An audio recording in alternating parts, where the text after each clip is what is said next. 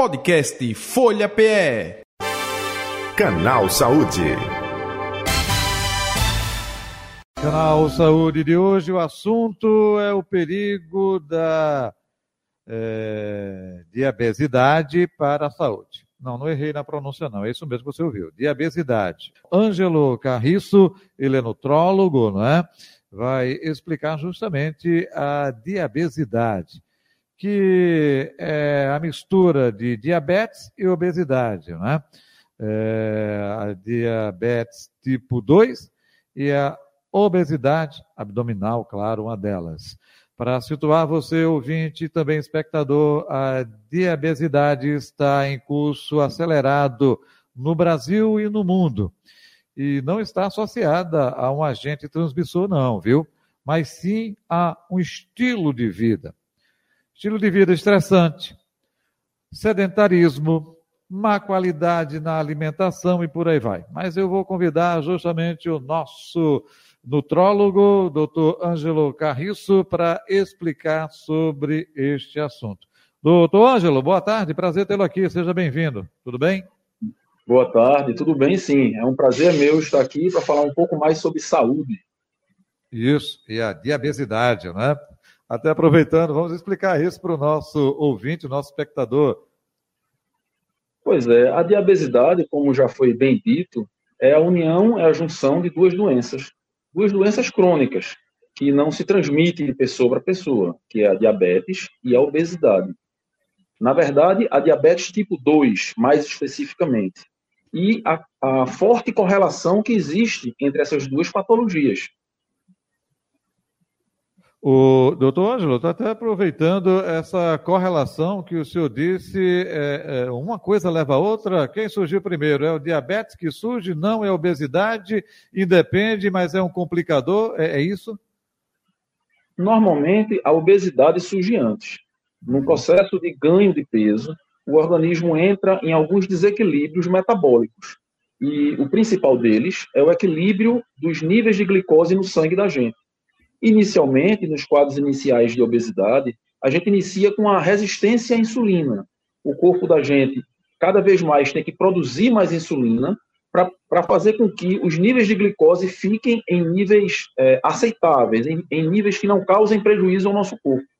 Com o passar do tempo e o quadro de obesidade se instalando, esse, essa resistência à insulina vai ficando cada vez pior, vai ficando cada vez mais, mais forte.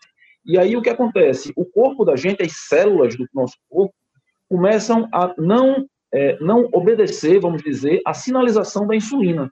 A insulina é um hormônio produzido pelo pâncreas quando a gente se alimenta. Quando a gente se alimenta, estimula o pâncreas a produzir insulina e faz com que as células do nosso corpo como um todo uh, absorvam a glicose para que ela saia do sangue, para que ela seja é, é, consumida, né, seja transformada em energia pelo nosso corpo.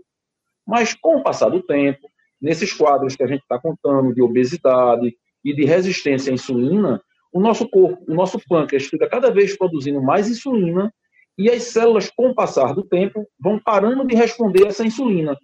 É como se elas dissessem, basta, já estou já, já absorvendo glicose demais. E aí os níveis de glicose começam a ficar cada vez mais altos. E aí a gente tem instalado o quadro de diabetes, diabetes mellitus tipo 2. Certo. A, a, aproveitando, é, no início também eu falei de vida estressante, eu falei de sedentarismo, eu falei de má alimentação, é, tudo isso corrobora é, para que se instale tanto diabetes quanto também a obesidade. É isso? Sem a menor dúvida.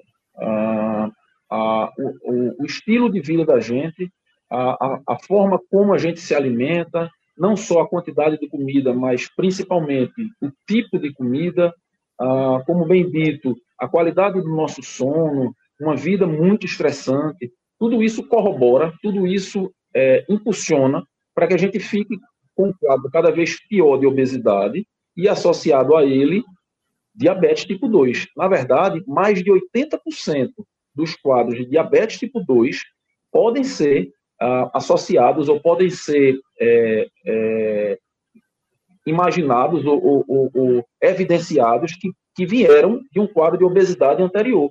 Então, a gente tem não só alimentação, como sono, ah, como o nível de estresse né, do dia a dia da gente e, principalmente, o nível de sedentarismo, a quantidade de atividade física que a gente faz durante o dia. Tudo isso age em conjunto. Perfeito. Agora, é, mais especificamente, né, na sua área, é, mal alimentação. Que mal alimentação é essa que é, o jovem, a criança, adolescente, né, no mundo inteiro, não somente aqui no Brasil, está fazendo de forma errônea? E qual a alimentação correta que a gente eh, deveria colocar em nosso dia a dia, em nossa prática?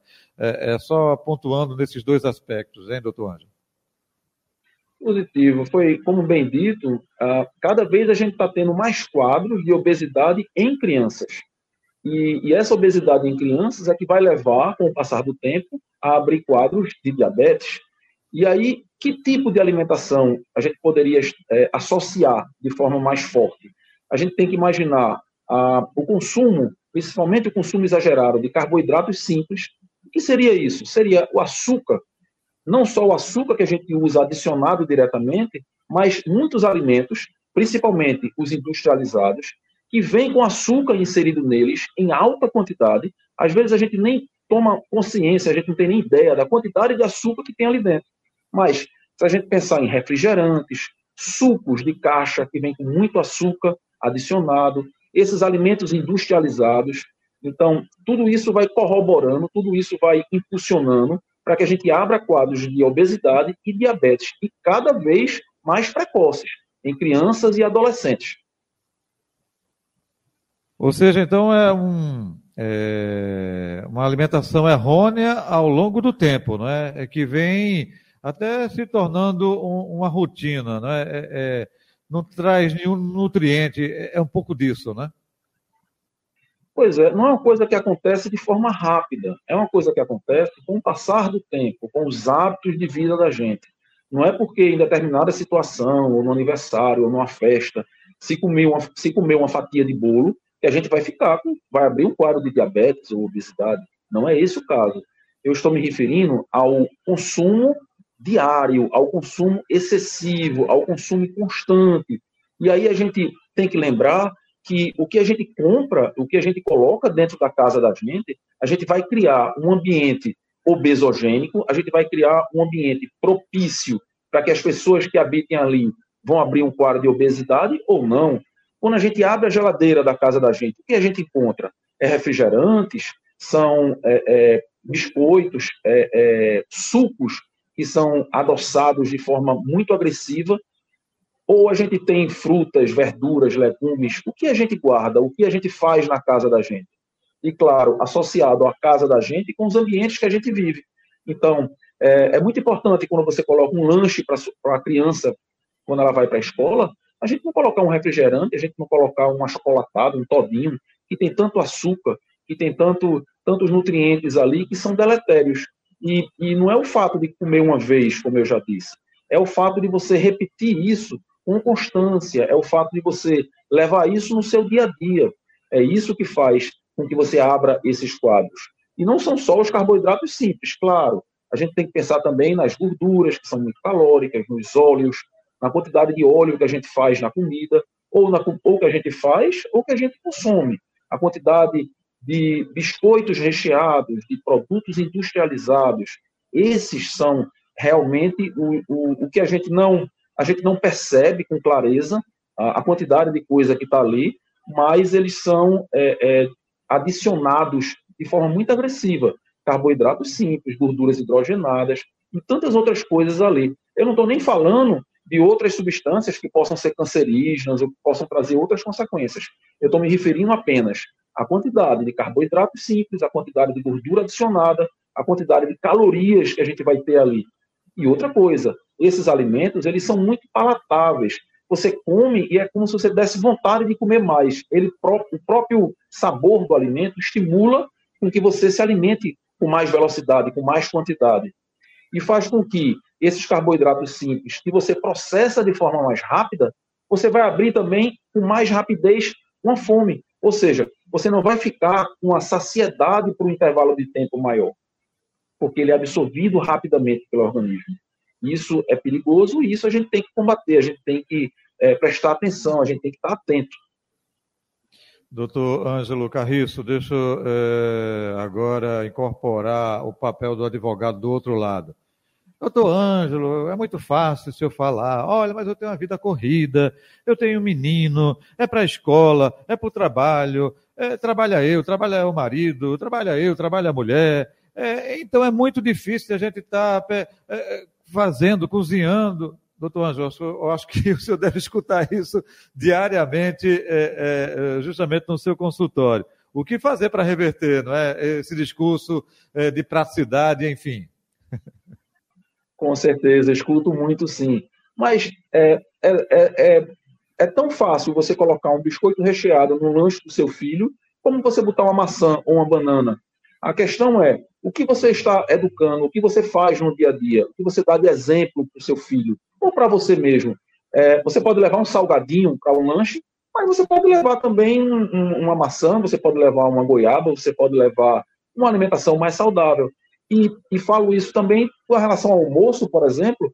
É, em geral, as pessoas que trabalham no corre-corre do dia a dia gostam de comer fora. Mas cada vez a gente tem mais opções saudáveis a gente vai ter restaurantes que ofereçam saladas, que ofereçam uma alimentação mais diversificada, mais colorida, mais natural. E isso é muito mais uma questão de escolha da gente também.